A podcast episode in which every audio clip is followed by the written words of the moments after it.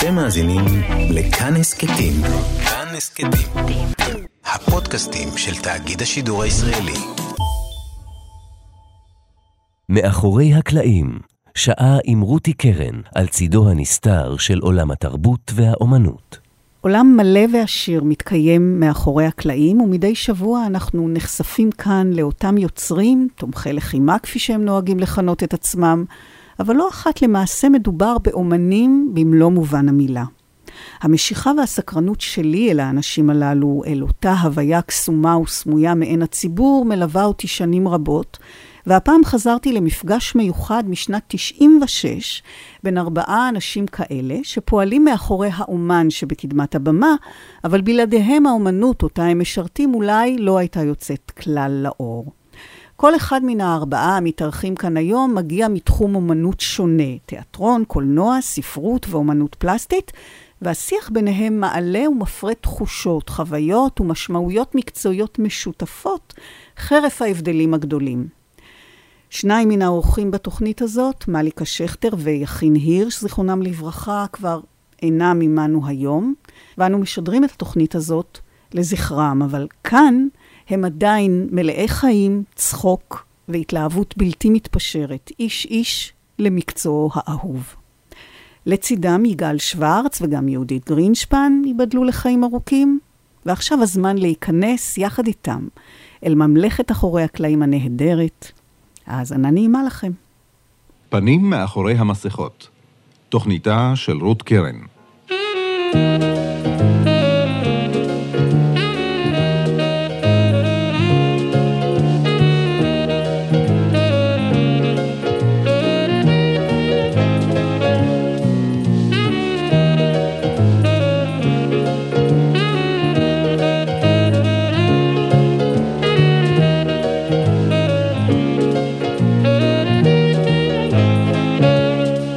מסך ממסך בין חוץ לפנים, בין מציאות לדמיון, בין חיי יומיון, במשהו יותר גדול מהחיים שעל הבמה. המסכה משמשת להסוואה, אני מתחפשת לדמות אחרת, אז או שאני בורח מהדמות שאני, או שאני מחפשת את הדמות שאני רוצה להיות. כי מאחורי מסכה אתה יותר חופשי, אתה יכול לעשות דברים שאתה לא מעיז בדרך כלל.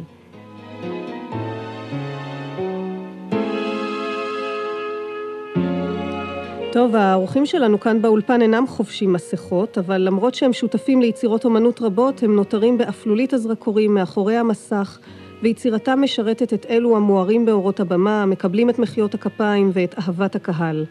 אנחנו נציץ היום אל מאחורי הקלעים שלכם, כדי להכיר את הפנים מאחורי המסכות.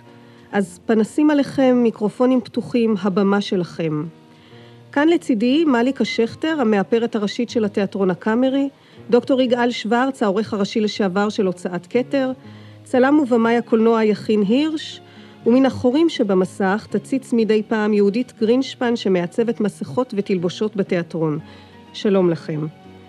מליקה שכטר, את מאפרת שחקנים כבר ארבעים שנה בערך, אבל רוב הזמן את מוארת רק באור הנורות סביב המראות שבחדר האיפור. לא היה לך אף פעם חשק לצאת לבמה, לעמוד לפני המסך, מול הקהל, ולתת שואו משלך? מי שמכיר את הסבל של השחקנים כמוני, יודע שזה לא מציאה גדולה ממש לפרוץ על הבמה.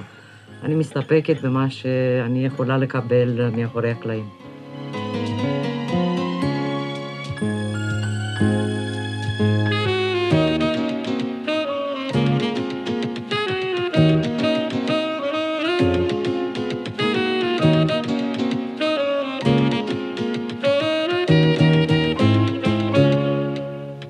פנים מאחורי המסכות.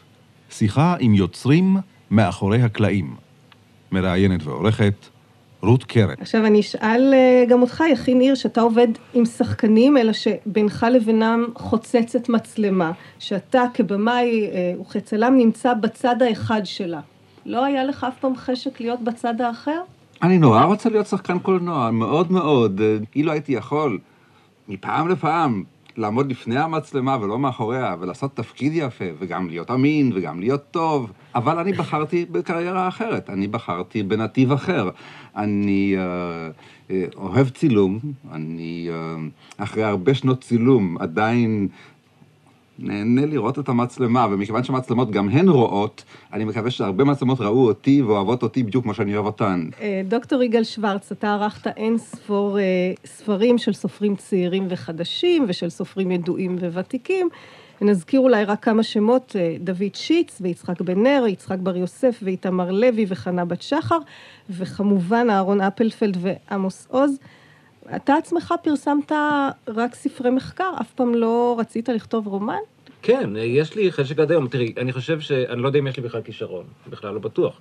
משום שסופר באיזשהו מקום אומר לעצמו, אני אה, הולך עם עצמי עד הסוף, בלי בקרה, אם הוא סופר אמת. אני עושה את הצלילה האורפאית, אני הולך למקומות שאני לא יודע לאיפה אני אגיע, בלי המסכות, ובלי, אם דיברת על מסכות, ובלי המנגנונים של ההגנה של המחקר, ואני לא בטוח שאני מסוגל לעשות את זה. אני לא בטוח שיש לי הכישרון, אבל אני גם לא בטוח שאני מסוגל לתת את עצמי בלי בקרה.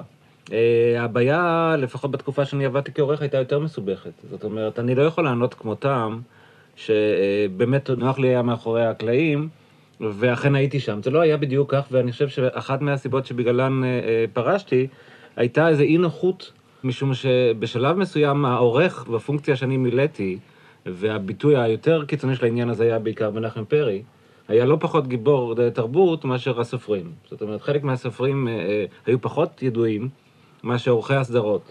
עורכים מפורסמים כמו ביאליק וברנר וכולי, אפילו על, ה, אה, אה, אה, על היוצרים שלהם לא פעם ולא פעמיים, אבל יש פה איזה סוג של עיוות שצריך אה, אה, לראות אותו. אם יש לך, ואני מניח שלכל אמן, וגם אמן שעומד מאחורי הקלעים, יש נטיות אקסיביציוניסטיות, פה יש איזה גבול דק שאתה אומר, אני עושה אקסיביציוניזם, אבל לא באמצעות הגוף שלי. העבודה שאתה עשית, העריכה, אגב, אתה נציין כבר, לא עוסק היום בעריכה. אני עוסק עם סופרים מסוימים, מסוימים שמתקשים. כן? כן. למה עזבת? את... יואל אופמן ואהרון אפלפלד ואיתמר לוי, הם, איתם אני כן עובד. למה עזבתי? כן. תראי, אני הרגשתי שאני, היה לי המזל להיכנס לתוך איזה גל, כזה תרבותי, ולהיות איזה מין גשר שעליו ועברה שיירה מהמודרניזם לפוסט באיזשהו מקום. זאת אומרת, זה היה לי מאוד חשוב. לערוך מצד אחד סופרים שהם סופרי יסוד של התרבות העברית החדשה, כמו עוז וכמו אפלפלד וכמו רות אלמוג ו- ושיץ ואחרים. ומצד שני, צרויה שלו.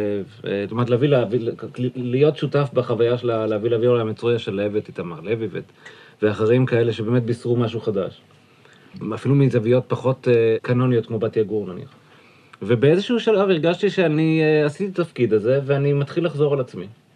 והיה לי האופציה שאולי אין לכל אחד uh, uh, להרגיש שברגע שאני כבר עושה את אותו דבר הלאה, אני מעדיף לעשות משהו אחר, ולא לחזור על עצמי. עכשיו, אני שואלת את כולכם, אין בכל זאת תחושת תסכול דווקא משום שאתם שותפים לתהליך יצירתי, להישאר תמיד מאחורי הקלעים? אה... תראי, בעבודה שלנו לא יכול להיות תסכול. למה? כי אני עושה כל פעם משהו אחר. כל פעם יש לי הזדמנות לבנות דבר חדש, דמות חדשה, אז כך שאני לא חוזרת.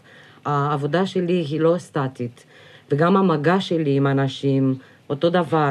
בכל הצגה יש לנו צייר אחר, יש לנו במאי אחר. כל במאי בא מהרעיון, עם הרעיונות שלו, הצייר עם הרעיונות שלו. כך שזה לא משמם, ושזה לא אותו דבר.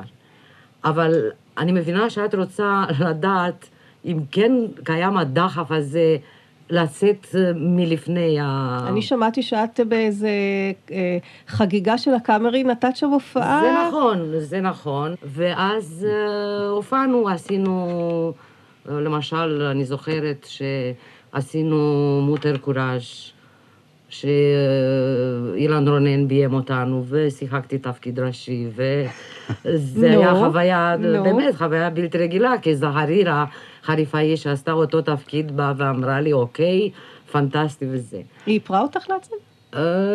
לא, השתדלתי לעשות את זה בלי איפור, שידעו שאנשים שמאחורי הקלעים הם יכולים להיות אפילו בלי מסכה יותר טובים מהשחקנים.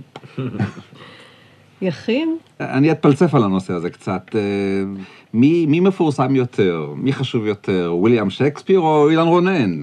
שייקספיר יותר חשוב, אבל שייקספיר לא מביים הצגות יותר, ואנחנו לא יודעים איך נראו הצגות שהוא ביים. אנחנו, מי שבוחר להיות במאי, אני בחרתי להיות צלם, ורק לאחר שנים עזבתי את הצילום, כשהמצלמה נעשתה כבדה מדי, פיזית או? פיזית. ואני חשבתי שהצילום שלי באמת חוזר על עצמו, ואני לא משתפר עם השנים. אני אולי צלם טוב, אולי צלם פחות טוב, אבל נניח, לא ראיתי שעשיתי ניסים ונפלאות, אמרתי, אז אני אהיה במאי. המצלמה קלה יותר, והרבה יותר קל, המצלמה חסרת משקל כשאתה במאי, וגם יותר אולי יותר נעים גם להגיד למישהו אחר, שמה, תעשה לי כך, תעשה כך וכך בשבילי. אתה תעשה מה שאני אומר לך. אנשים שעובדים עם שחקנים מפורסמים מאוד, עומדים בצל השחקנים שלהם, עומדים בצל היצירה שלהם. נאמר, ג'ון יוסטון עבד עם טובי שחקני הקולנוע בחייו, עד מותו. אנחנו נדבר לעולם על השחקנים, ונדבר אולי על הסרט, ונשכח לרגע, או לא לרגע, רק מי שעוסק בקולנוע, כמונו, מי שאוהב קולנוע, ומי שמדבר וכותב קולנוע, נזכור שמאחורי כל זה עמד איש חשוב. ואתה בוחר להיות במאי, מי חשוב יותר, יש החפץ או בח? על האריזה, על התקליטים, באותיות ענק כתוב חפץ, ובאותיות קטנטנות כתוב בח. מה אנחנו שומעים? את חפץ, את בח, את שניהם. מי יותר ידוע? אולי חפץ, לא יודע. אז הבחירה הזאת קובעת את גורלנו, את מעשינו, את חיינו, ועם זה אנחנו נחיה. אנחנו רק רוצים לעשות את הדברים טוב מספיק, כדי שמי שיראה אותם, יאמר, הנה, בא מישהו וגילה לי משהו, והראה לי משהו שלא ידעתי לראות. הוא עשה את זה היטב. די לי בזה. טוב, אנחנו נחזור לעניין הזה שוב אחר כך, אבל בואו נדבר על מה שבוודאי כן גורם לכם סיפוק, וזו הנחיצות שלכם בתהליך היצירה. עכשיו, זה מזכיר לי איזה סיפור שסיפר לי לפני די הרבה שנים אה, אה, השחקן רפאל קלצ'קין. הוא סיפר את הסיפור על מסקין, שישב מול המראה שלו בחדר האיפור, והוא הדביק אה, גבות אבות מלאכותיות לגבות שלו, וזה היה סמוך מאוד להצגת הבחורה, ו- ומסקין לא הרגיש כל כך שלם עם הדמות שהוא משחק, ופתאום אחת הגבות צנחה ונדבקה לו לסנטר. ובאותו הרגע, כך קלצ'קין סיפר לי, הסתכל מסקין על דמותו במראה ו- ואמר, זהו, יש לי את הדמות. קרא לך, מליקה, שיפור שעשית לשחקן, עזר לו באיזה קושי, פתח לו מבוי סתום עם הדמות, אולי אפילו הציל לו את התפקיד. תראי, אני לא יכולה להגיד שקרה לי פעם, כי זה קורה לי כל פעם. כל שחקן, אחרי ש... שמת... אחרי זאת אומרת, שנגמרת העבודה השחורה, ומתחילים לעבוד על חזרות עם איפור, תלבושות וכל זה, כמו שכולם אומרים, התפקיד שלו מתחיל בעצם להיראות בחדר איפור. אז כך שאין ספור דוגמאות של שחקנים שבסט הראשון של האיפור היו אומרים, אין לי תפקיד, אין לי תפקיד. וברגע שמתחילים לעבוד על זה, פתאום הוא יכול להגיד, יש לי, זה זה. עכשיו, גם אתה, יכין, כצלם, יש לך את היכולת לצלם שחקן מזווית מחמיאה יותר או פחות, ולתת תאורה רכה יותר, ולצלם בקלוז, וצילום מרחוק. יש לך, אתה זוכר איזה מקרה כזה, שבאמצעות אותה עין מסננת שקרויה מצלמה, הייתה לך השפעה על הסרט? אני חושב שברוב הסרטים הייתה לי השפעה בדרך זו או אחרת, לא תמיד אני יכול להצביע במדויק ולהגיד, בגלל שהצעתי דבר כזה או אחר, הסרט נראה כך או אחרת, אבל אף במאי, אני מדבר עכשיו עליי כצלם, אף במאי לא עובד, אני יודע, יושב שם למעלה רחוק מאיתנו ושולח הוראות בשלט רחוק, זה לא עובד ככה.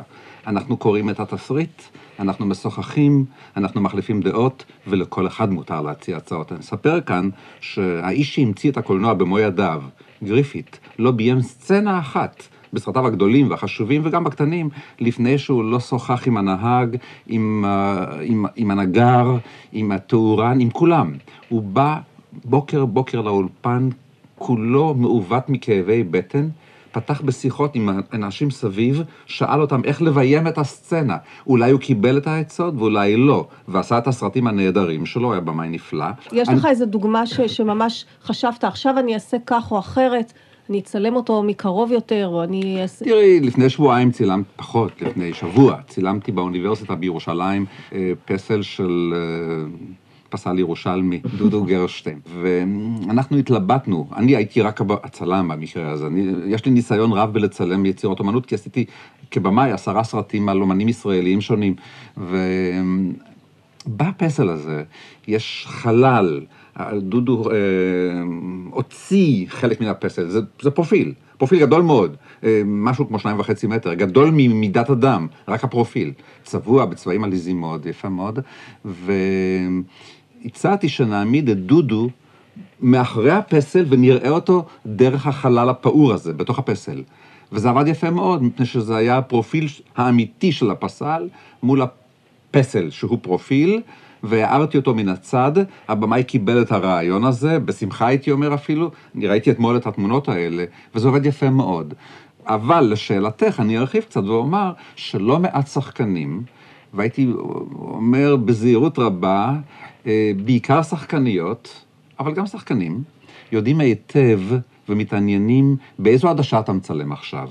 אני זוכר יותר מקרים של שחקניות, משהו של שחקנים, את מכירה אותן, לא נקרא בשמות, ואומרת, צלם אותי ב-שבעים וחמש.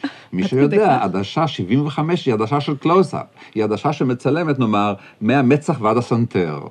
כולנו רוצים ורוצות להיות ענקיים על הבד, כך שמי שיושב בשורה האחרונה בקולנוע הגדול יראה את הדיוקן האדיר. אגב, אני... אם הייתי שחקן, לא הייתי עושה את זה, לא בגלל הנימוס, או יש מי שיאמר באיזה עדשה לצלם, אלא הייתי אומר, אתה צריך להיות שחקן גדול מאוד, נפלא ביותר. בשביל למלא את כל הזה. בשביל למלא את כל הבד האדיר הזה, באמת בבתי קולנוע מסוימים, הבדים מאוד גדולים, ואתה צריך להיות שחקן מאוד טוב.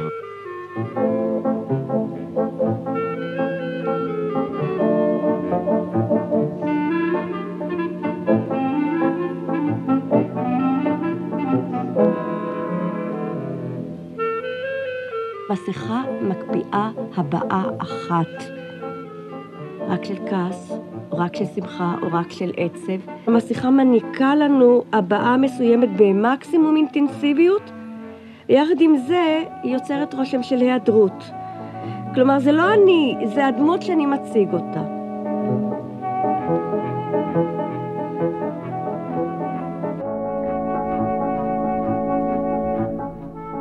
כאן רותי קרן באולפן עם דוקטור יגאל שוורץ, מליקה שכטר, יכין הירש ויהודית גרינשפן בשיחה על יצירה מאחורי הקלעים.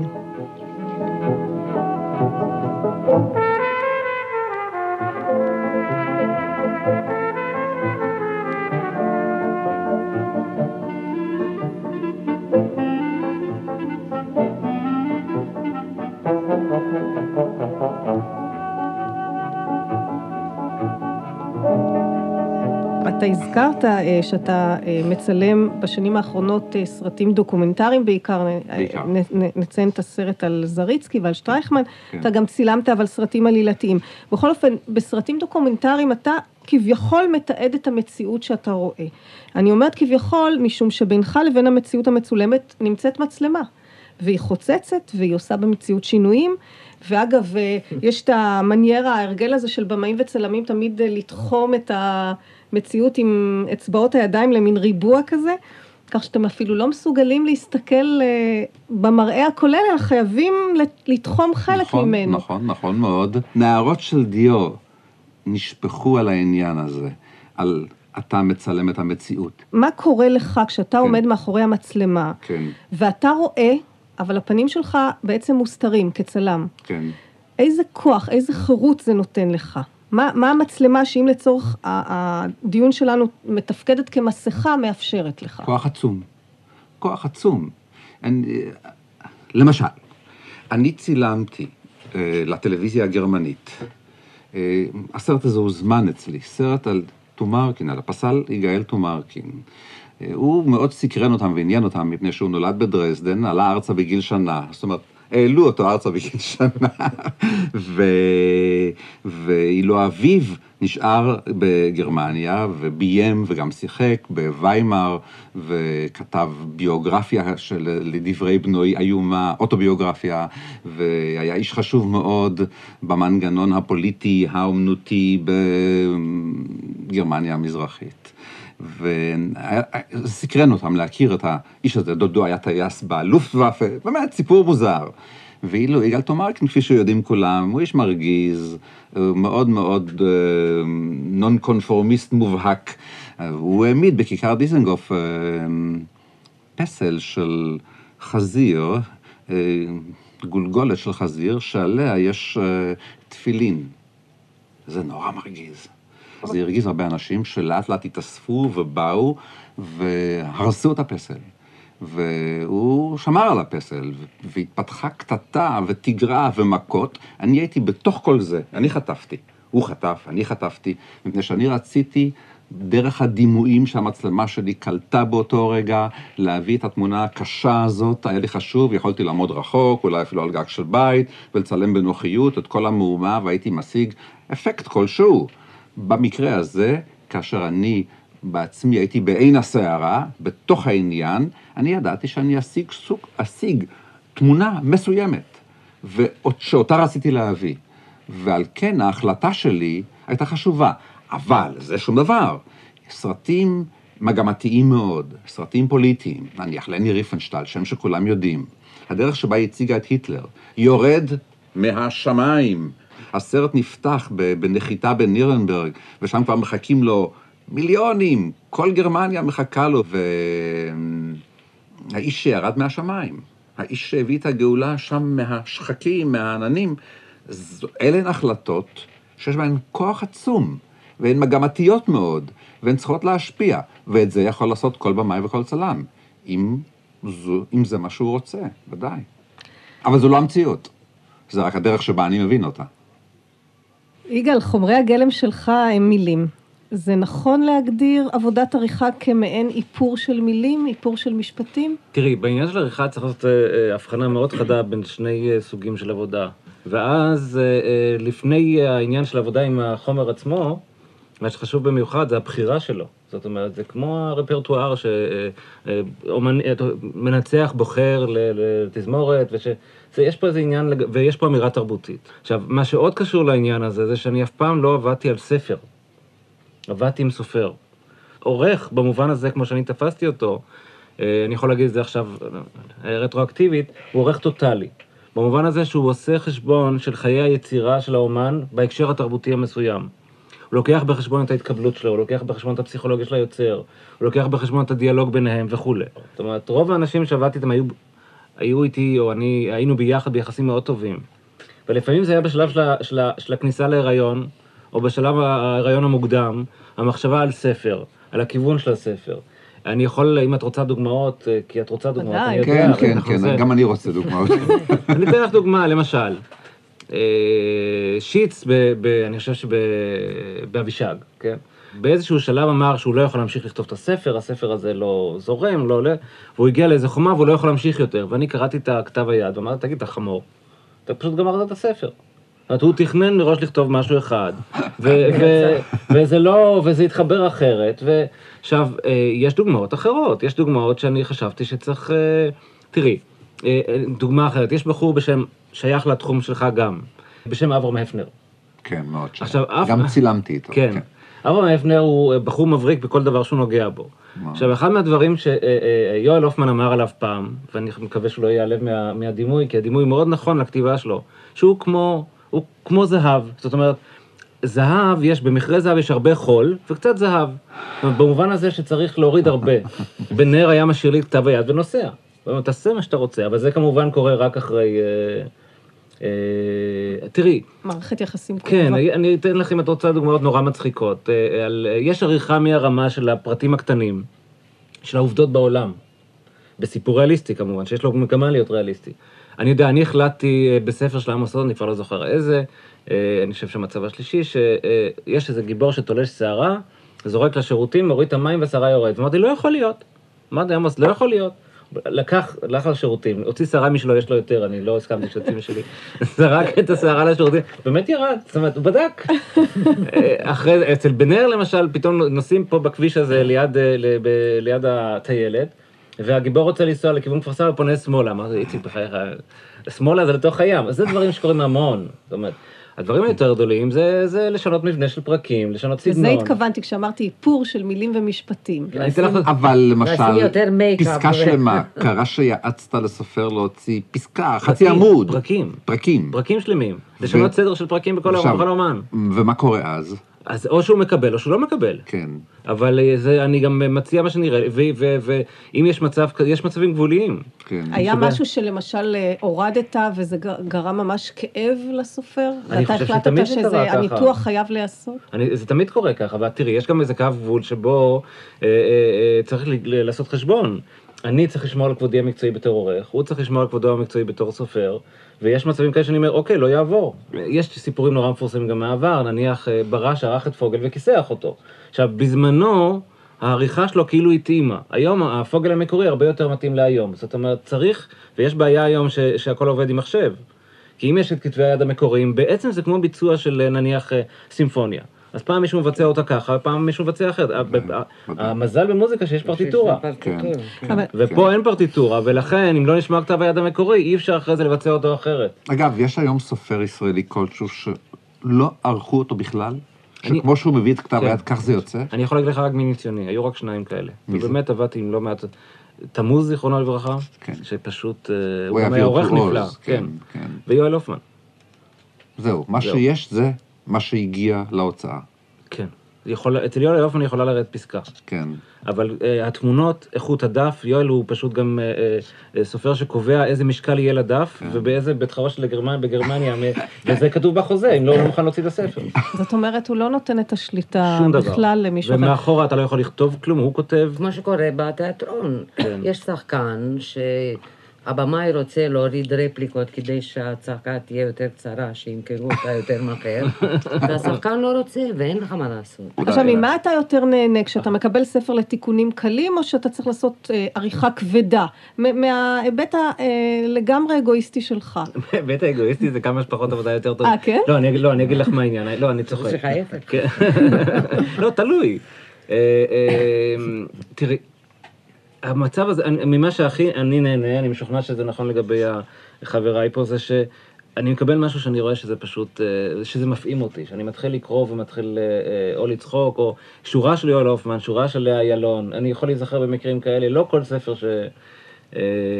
אבל תלוי, אני לא יודע. יש חרטות על עריכה שעשית? יש, יש דברים שהיית היום עורך אחרת?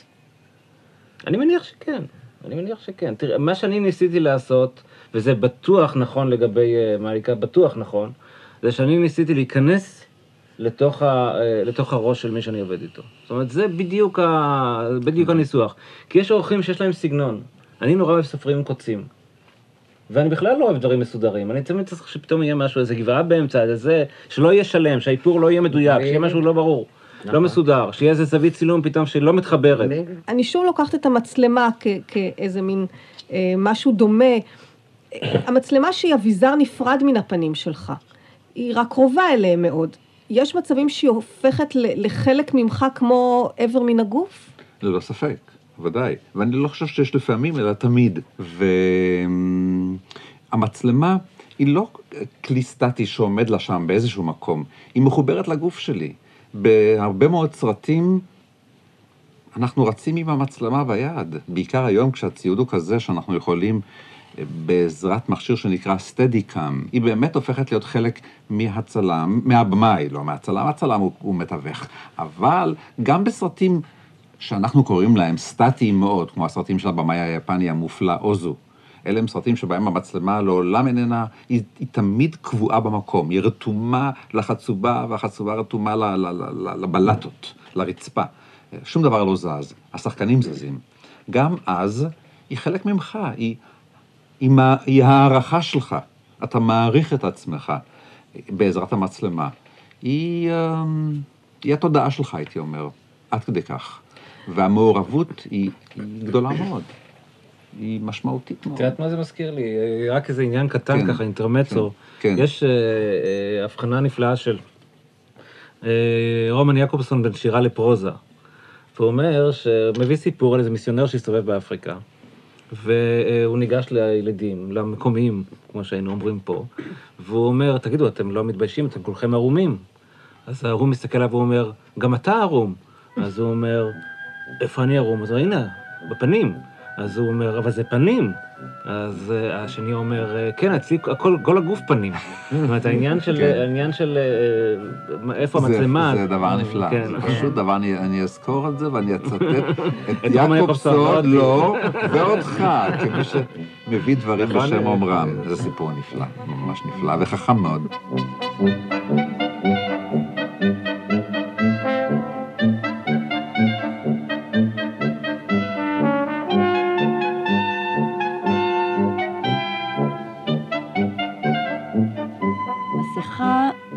חומר מת, היא כלום, היא נייר עובד עם דבק, היא אה, גומי, היא... אה, כל חומר שאתה עושה הוא חומר, הוא לא משהו חי, הוא לא משהו אנושי. המסכת התיאטרון, מי שמחיה את המסכה, זה השחקן. המסכה מבטאת את... את הכי, ההמון, את מירב החיים ואת מירב המוות, משום שזה חומר מת, ולכת עם זה יש בתוכה המון המון אינפורמציות, הכי אינטנסיביות, שקשורות גם בדברים העמוקים יותר שלנו כבני אדם.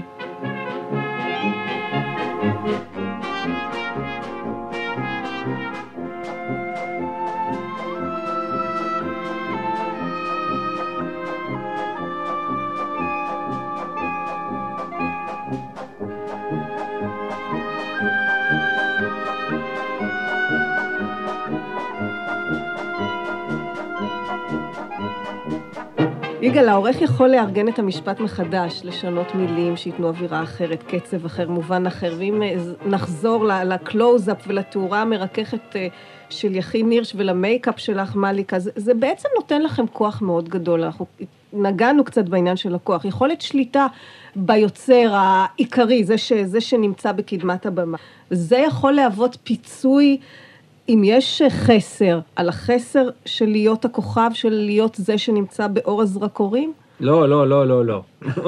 לא, תראי, יש עכשיו איזו פרסומת ברדיו שאומרת, עוצמה זה שיש לך כוח שלא משתמשים בו. אני לא יודע, זאת אומרת, אני חושב שעורך שהוא שווה משהו, או במאי שהוא שווה משהו, או מאפרת שהיא שווה משהו, לא עושה משהו כדי להיות נוכחת בעולם. זאת אומרת, נורא כיף לקבל כתב יד שאתה לא צריך לעשות בשום דבר. נורא... כיף להיכנס ולזרום עם הדבר ולראות שהגמגום נכון שם ולא לתקן. אין, תראי, באיזשהו שלב של העבודה, אני מניח אחרי שלושים שנה פה ואחרי שלושים שנה שם ואחרי, אם יש לך עמדה בעולם, העמדה לא נקנית בכוח זה שאתה מפעיל את הכוח שלך בצורה ישירה. תראי, זה עניין נורא רגיש, כי אפשר לסרס. שאני עבדתי עם עמוס עוז או עם, אני יודע, עם סופרים בסדר גודל כזה, אז עמוס עוז הוא עמוס עוז היה לפניי, הוא התחיל לכתוב לפני שנולדתי בערך, והוא המשיך להיות, זה לא, אין פה. אבל באמת לא פחדת לתקן אותו? לא, אני חושב ש... ש... תראי, בפעם הראשונה שכתב היד הגיע אליו, והייתי עורך צעיר, אני חושב שהיה לי קצת אי-נעימות, זאת אומרת, היה לי קצת יראת כבוד או משהו כזה, אבל זה שוב עניין האגו. אני חושב שאתה עושה עבודה רעה מאוד, זה כמו בובר, זאת אומרת, אם העני שלי לא עומד מול העני של הצד השני, ואתה לא יכול להגיד לו, תשמע, עד פה, אני לא מוכן להיות רק המביא לבית הדפוס. אז אתה הולך ומנסה לעשות עבודה שהיא נכונה על פי תפיסתך, ולא להפעיל טרור. אני, אם, אם אני רוצה להיות ישר, אין שום ספק שיש סופרים שיצבנו אותי, נניח, ורוב הסופרים מעצבנים, רק המשוררים מעצבנים יותר, והאלמנו של הסופרים מעצבנים עוד יותר. הרבה. אבל...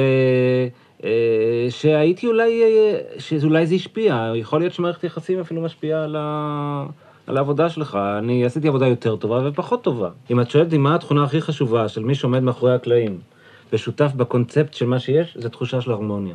אם לא היה הרמוניה, כמו שיגאל אומר, אם לא היינו יושבים ומדברים עם הבמאי, עם הצייר, עם המאפר, עם כל הגורמים שבהצגה, נגיד, אם בתחום התיאטרון, אני חושבת שאי אפשר היה לעשות ולהגיע לעבודה מושלמת.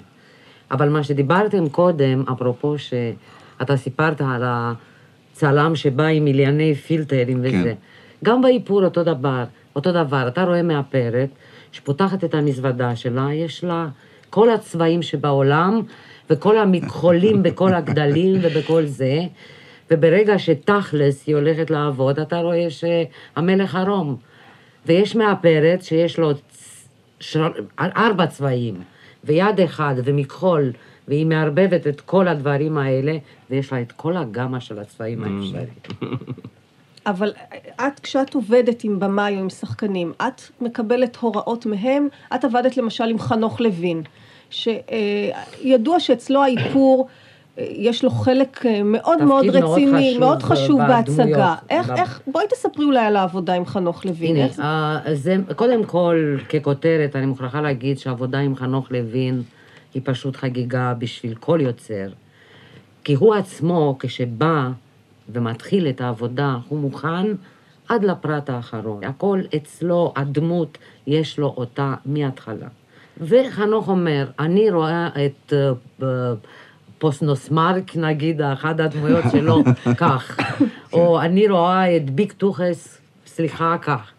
ואז לאט לאט אנחנו עושים הרבה הרבה מאוד חזרות עם איפור, ומשנים, ומגיעים לזה או לא מגיעים, עד שיוצא הדמות uh, מוכנה.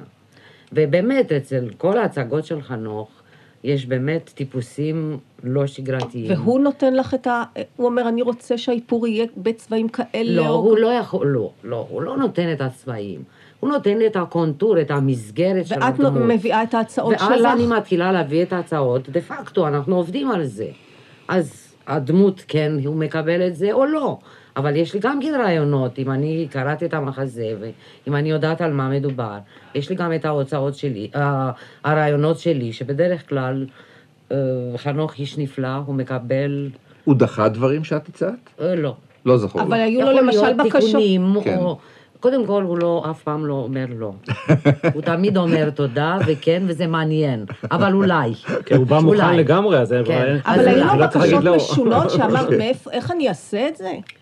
תראה, אולי בהצגה הראשונה שעבדנו עם חנוך, זה היה נראה משהו משונה, אבל כשאתה מתחיל לעבוד עם חנוך, אתה יודע שהדמיון שלו אין גבול. הוא יכול להגיע לכל דבר, ואתה יכול לקבל כל דבר. זה בשביל מאפרת חגיגה, לא? כי בכל דבר אצלו יש אסתטיות. כשאנחנו דיברנו על, על מערכות יחסים אה, ביניכם לבין היוצרים ה... שנמצאים בקדמת הבמה, ואתה הזכרת, יגאל, את, את עמוס עוז, ועמוס עוז הרי כבר מזמן חרג מן ההגדרה של סופר טוב וסופר מצליח. עמוס עוז זה, זה מיתוס, ו, ולא רק בעולם הספרות. אז באמת, בוא, בוא תספר קצת אולי יותר על העבודה עם עמוס עוז. איזה יחסים באמת מתפתחים? תראי, יש... זה אנשים. חלק מהם אנשים שאני יותר אוהב, וחלק אנשים שאני פחות אוהב. אז יואל אופמן כזה, שהוא חבר קרוב, איתמר לוי שהוא חבר קרוב, ויצחק בר נר שאני מאוד אוהב אותו. אבל, אבל חלק, חלק מהם אנשים קשים. עמוס עוז, יש לי קשרים טובים איתו שנים, גם בגלל המחקר. אבל אף פעם לא היה ממש חבר שלי. זאת אומרת, אין לי פה... הוא איש מאוד מורכב, מאוד מעניין, מאוד מגונן. הוא תמיד שומר מרחק, הוא אחד על אחד די דומה למשהו בטלוויזיה, הרבה מאוד פעמים. למרות שהוא יכול לספר בדיחות גסות, כאילו כן זה, אבל בכל זאת תמיד יש איזה מין פסון. ואנשים אחרים הם... לא, אבל אני מדברת, זאת אומרת, אני מתכוונת, אתה הזכרת קודם שכשאתה עורך ספר, אתה מעורב רגשית, זאת אומרת, יש מעורבות רגשית, יש מערכת יחסים. אני רוצה להבין איך הדבר הזה מתקשר לעריכה תכלס של הספר. תראי, זה קשור קצת גם שוב למה שמליקה אמרה קודם. תראי, יש איזה, זה גם שונה מאדם לאדם, יש אדם שנותן לך יותר להיכנס אליו. מערכת היחסים שלי עם אפלפלד היא כמעט כמו עם אבא שלי. זאת אומרת, זה סופר שכתבתי עליו ספר, ושאני... עורך טוב צריך לדעת ספרות. צריך לדעת איך השעון בנוי, ולא רק לדעת מה השעה. נניח, במובן הזה. וחלק מהסופרים לא כל כך יודעים איך השעון בנוי. הם מייצרים שעונים, הם לא כל כך יודעים, אבל איך השעון בנוי. אולי טוב שהם לא יודעים. זה טוב, הרבה פעמים זה טוב מאוד אפילו. אז עם חלק יש ממש כניסה לתהליכים רגשיים. תראי, הרבה ספרים נכתבים במצבים של משבר. אני אתן לך דוגמה. אני יודע שאת רוצה דוגמה. צרויה שלו היא חברה מאוד טובה שלי. בשלב מסוים הייתה אולי החברה הכי טובה שלי. גם אייל מגד שהוא בעלה, וגם הספר שלא ערכתי, הוא גם חבר שלי. עכשיו זה נורא מוזר. לערוך ספר של חברה, שאתה בכלל לא קורא את הספר, כמו שמישהו אחר קורא את הספר. כי אני מזהה את התמונות, ואני יודע שזה, שמדברת על זה, זה היה עם החברה הוא, ושהיא אומרת משהו על איסטנבול, וזה, זה בגלל שהיא בעצם לא נסעה לשם. ואתן לך דוגמה נורא מצחיקה. וזה לא מפריע לעריכה? אז בהחלט כן.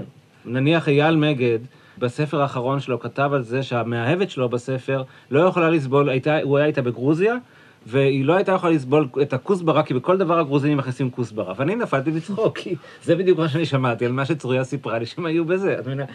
לפעמים הקרבה קצת מפריעה. זאת אומרת, צריך ליצור איזה מה שעל ידי ה-טי אס אליות קרה מרחק אובייקטיבי כזה, כדי לתפוס באמת את הקומפוזיציה, את ההרמוניה, זאת אומרת, להיות קרוב מבפנים, אבל לשמור מרחק. בכלל, אני חושב שהתפקיד של עורך הוא מין סוכן כפול. כי הוא מצד אחד צריך לייצג את הסופר, ומצד שני הוא צריך לייצג את הבמה, את, ה, את, ה, את הקוראים. למשל, בעריכה של ספרים של, ספרים של עמוס עוז, הוא בא עם... ככה, זה מעניין עמוס עוז, הוא כזה מסתורי. יש לו בקשות, הוא בא עם בקשות מיוחדות, הוא, או, או הוא מגביל אותך, או יש איסורים שאומר לך את זה, אל תעשה בשום פנים ואופן. תראי, אני אגיד לך, עמוס עוז הוא סופר שגם, כמו שנניח חנוך לוין, בא פחות או יותר סגור, אז עמוס עוז הוא סופר שהוא בא פחות או יותר סגור. הוא לא בא עם חצי עבודה, הוא בא בטופס ה... ה... עכשיו, והוא גם די אה, קנאי ל... לעמדות שלו. עכשיו, זה עניין של אמון. גם אפלפלד, למשל, שאני התחלתי לעבוד איתו, היה מאוד קנאי למה שהוא עושה, ולאט לאט, עם הזמן, פחות. עכשיו, זה נורא מצחיק, כי אני אתן לך, זאת אומרת, המשפט הכי מקובל אצל סופרים שאין להם מה להגיד, זה, זה נשמע לי טוב. אני לא יכול לשנות את זה בגלל המוזיקה. עכשיו, מה, את הולכת להתווכחת על המוזיקה? משהו שנראה לחלוטין מופרך, אבל הוא אוהב את המוזיקה, אז מה תעשה? עכשיו, יכין, אני אפנה שוב אל הצלם שבך. והזכרנו קודם את ה... אתה הזכרת את השחקניות שמבקשות את ה... אבל בכלל, שחקנים הרי מנהלים באמת את הפלירט המקצועי עם הצלם.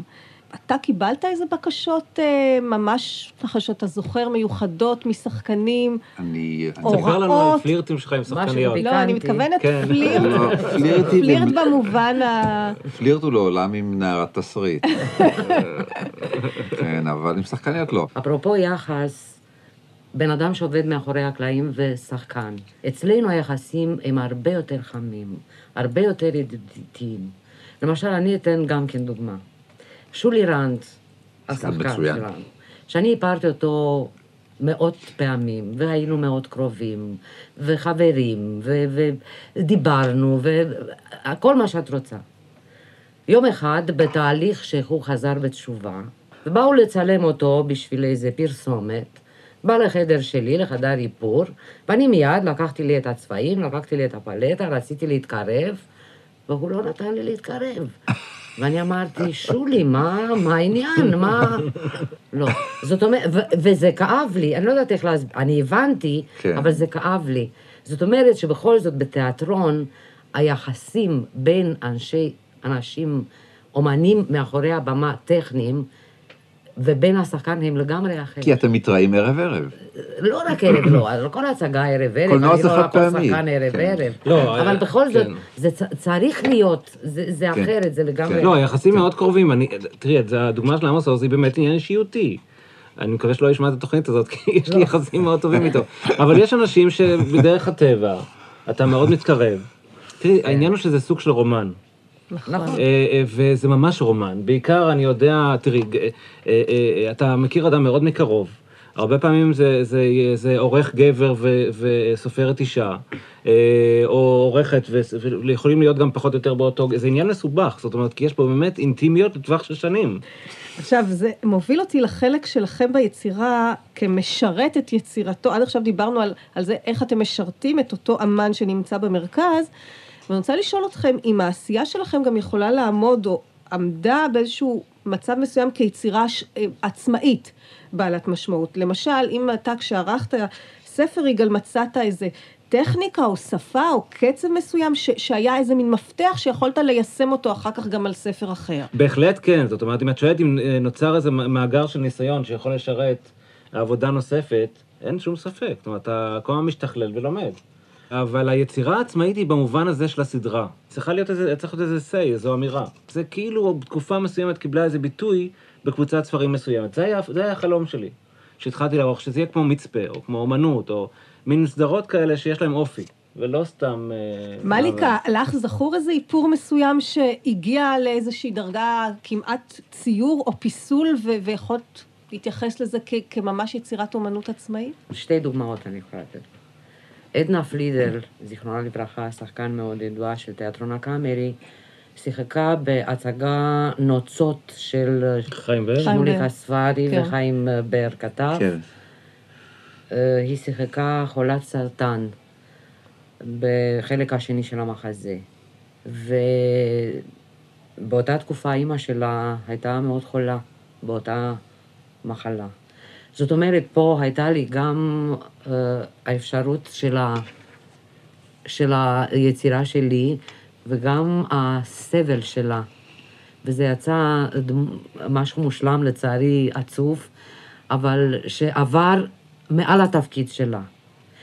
או בעוד מחזה מקורי, אני לא זוכרת בדיוק, את יוסי גראבר עשיתי כפועל מזדקן ומופתל, והביקורות התחילו עם, נדמה לי אנדל זלץ כתב, שהאיפור מקדם את הדמות, לא שהוא לא היה טוב בתפקיד, אבל אני יצאתי ראשונה עם העניין. גנבתי לו את ההצגה. זהו, לזה התכוונתי. אבל בכל זאת, גם השחקן וגם הסופר מקיימים את קשר אינטימי, מעין רומן אהבים עם הקהל, הם אלה שעושים את זה. וזה דבר ש, שלא לעורך ולא לצלם ולא לבמאי ו, ו, ולא למאפר אין. אז איך ממלאים את החסר הזה? אנחנו, יש לנו רומנים עם הסופרים והאומנים. זה מספיק? זה לא מספיק הרומן עם השחקן, ואם השחקן יודע לבצע את זה טוב, אז אני חושבת שלנו כל הסטטיסטיקה... הקהל לא חסר לכם. תראי, זה עניין נורא תקופתי. דיברנו על זה, ברור שיש פחות מאשר לשחקנים וככה. אבל יש תקופות, אני חושב שזה היה ככה לפני עשר שנים, או חמש שנים, שדווקא, גם התוכנית הזאת, שהיא כבר קצת אחרי הגל הזה, אבל אני חושב שאלה שעמדו מאחורי הקלעים, זה חלק מהתקופה הפוסט-מודרנית, שאתה נכנס למסעדה והטבח מבשל לך את האוכל בתוך המסעדה, באמצע המסעדה. יש חלון גדול. כן, והשעונים השקופים וכולי. זאת אומרת, זה שאנחנו חושבים פה, ואנחנו בכל זאת מדברים על העבודה, זה חלק מתוך העניין שאיכשהו, באשמתך הטוטלית, אנחנו בכל זאת, גם החלק הזה בא לידי... ביטוי, ואני חושב שהרבה מאוד, תראה, אפילו יש, אני יודע, תוכניות על, על שחקנים מחליפים שעושים את הפעולות, במקום הפעולות, הרבה תוכניות על איך עושים סרטים שלפעמים יותר מעניינות מה שהסרט עצמו. בהרבה מאוד משום. אז באמת, לסיום, בהמשך לדברים שלך, הצלחה של ספר, של סופר, הצלחה של שחקן, של הצגה, של סרט, משליחה גם עליכם אבק כוכבים, נאמר, אושר יש להניח. אבל שוב, בכל זאת, אתה אומר, יגאל, שהיום זה כבר לא לגמרי כך, אבל יש איזושהי מידה של אנונימיות, כמו שאמרתי, השם עם האותיות הגדולות הוא עדיין של הסופר ושל העורך, הוא עדיין באותיות הקטנות. אתם נשארים בכל זאת בצורה מסוימת אנונימיים, האנשים שמאחורי הקלעים, יש איזו צביטה כזאת על זה שהנה הוא נמצא באור הזרקורים, הוא מקבל את מחיות הכפיים, הוא הצליח, ומי בעצם יודע מה החלק שלכם בכל ההצלחה שלו? תראי, אני בחרתי להיות מאפרת ולא שחקנית, ואני יודעת בדיוק את הגבולות, איפה שזה מתחיל, איפה שלא. אני יודעת שההצלחה של השחקנית באותו ערב היא גם ההצלחה שלי.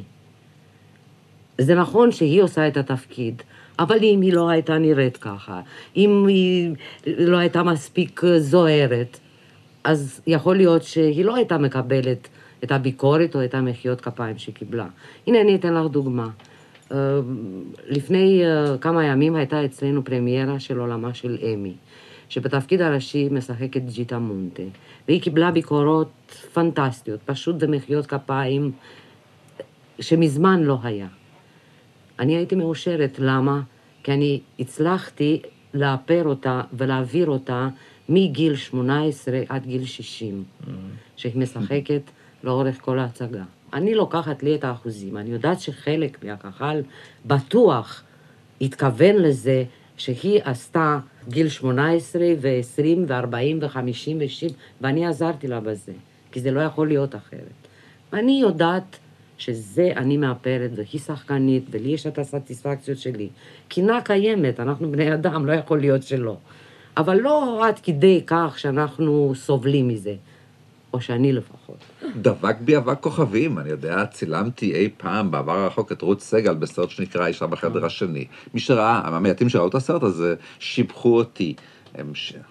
עיקר השבחים הלכו לרוץ סגל, במקום השני היה במאי, במקום השלישי היה הצלם, שהייתי אני. יכולתי להיות מאוד מרוצה מהעניין הזה, אבל אני מרוצה הרבה יותר מאלה שראו את הסרט שהייתי בו גם במאי וגם שעשיתי את כולו, סרט שנקרא בתים, על הבתים שיזהר גר בהם כשהוא היה קטן וכשהוא היה גדול, והמעמד שבו הסרט הוקרן בהקרנת הבכורה בסינמטק תל אביב גרם להתרגשות מאוד גדולה. סרט מאוד יפה. כן, באמת להתרגשות מאוד גדולה, אנשים, יזהר בכה, אני מכיר את יזהר שנים רבות, בעולם לא ראיתי אותו עם דמעות בעיניים, וכל האנשים הייתה באמת, אז אני אומר, משהו ממנו, מהם, לא רק ממנו, גם מנומי ומילדיו, זרם מהם אליי, ואני קיבלתי את זה כ- כמתת אהבה. תראי, מה אני אגיד, אחרי ששניהם כל כך ג'נרס כאלה. רוצה להגיד הפוך. תראי, אני חושב, את תשאלי אותי למה אני לא עורך יותר. אז אמרתי שיש כל מיני סיבות, פשוט אני רוצה להיות ישר. אני זוכר את עצמי, נניח, מאיזה סופר או סופרת, שאני יודע שאני עבדתי חודשיים לעשות מזה משהו קרי, והיא מתראיינת פה ושם, או הוא מתראיין פה ושם, ואין שום ג'סט על ה... לעורך, ובדרך כלל יש הרבה מאוד, הרבה יותר ג'סטות לעורך מה של המאפר, דרך אגב. הרבה יותר. אז אני מתרגז. מה הולך פה? זאת אומרת, פתאום גמרנו, או שמישהי יכולה להחליף עורך, אחרי עורך שהיה לה שלוש או ארבע פעמים, והוא כאילו הביא אותה לעולם, לא שהיא הייתה, לא קיימת בלעדיו, ופתאום היא מודה רק לעורך האחרון שלה, רק למאהב האחרון, אז אתה מתרגז, אתה אומר מה זה? כן, לא, אומרים תודה לאבא ולאמא וזה קודם כל, אז זה לא פשוט. הסטיספקציה שלך, אתה יכול לעשות לך שירות עצמי, לא לחכות, ולקחת לך את החלק. אתה צריך פשוט לדאוג שכל ערב כשיש מחיאות כפיים, שתיקח לך אחוזים מזה, ואז הכל בסדר. את לוקחת? אני משתדלת.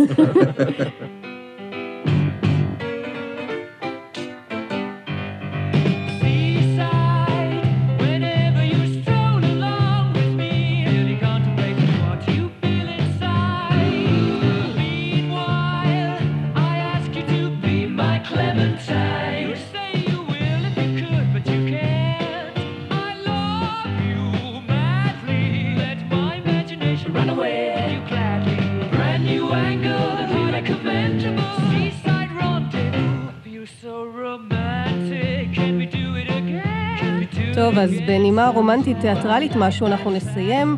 אני רוצה מאוד להודות לכם, מליקה שכטר, יכין הירש, דוקטור יגאל שוורץ ויהודית גרינשפן. היה לי כיף לשוחח איתכם, תודה רבה לכולכם.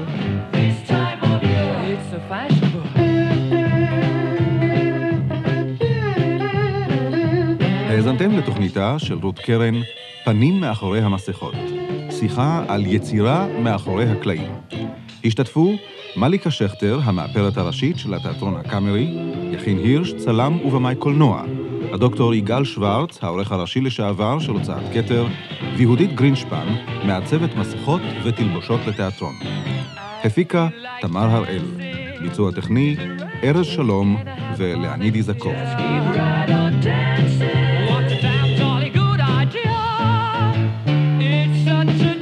Vacation as a matter of fact, so trace your mom.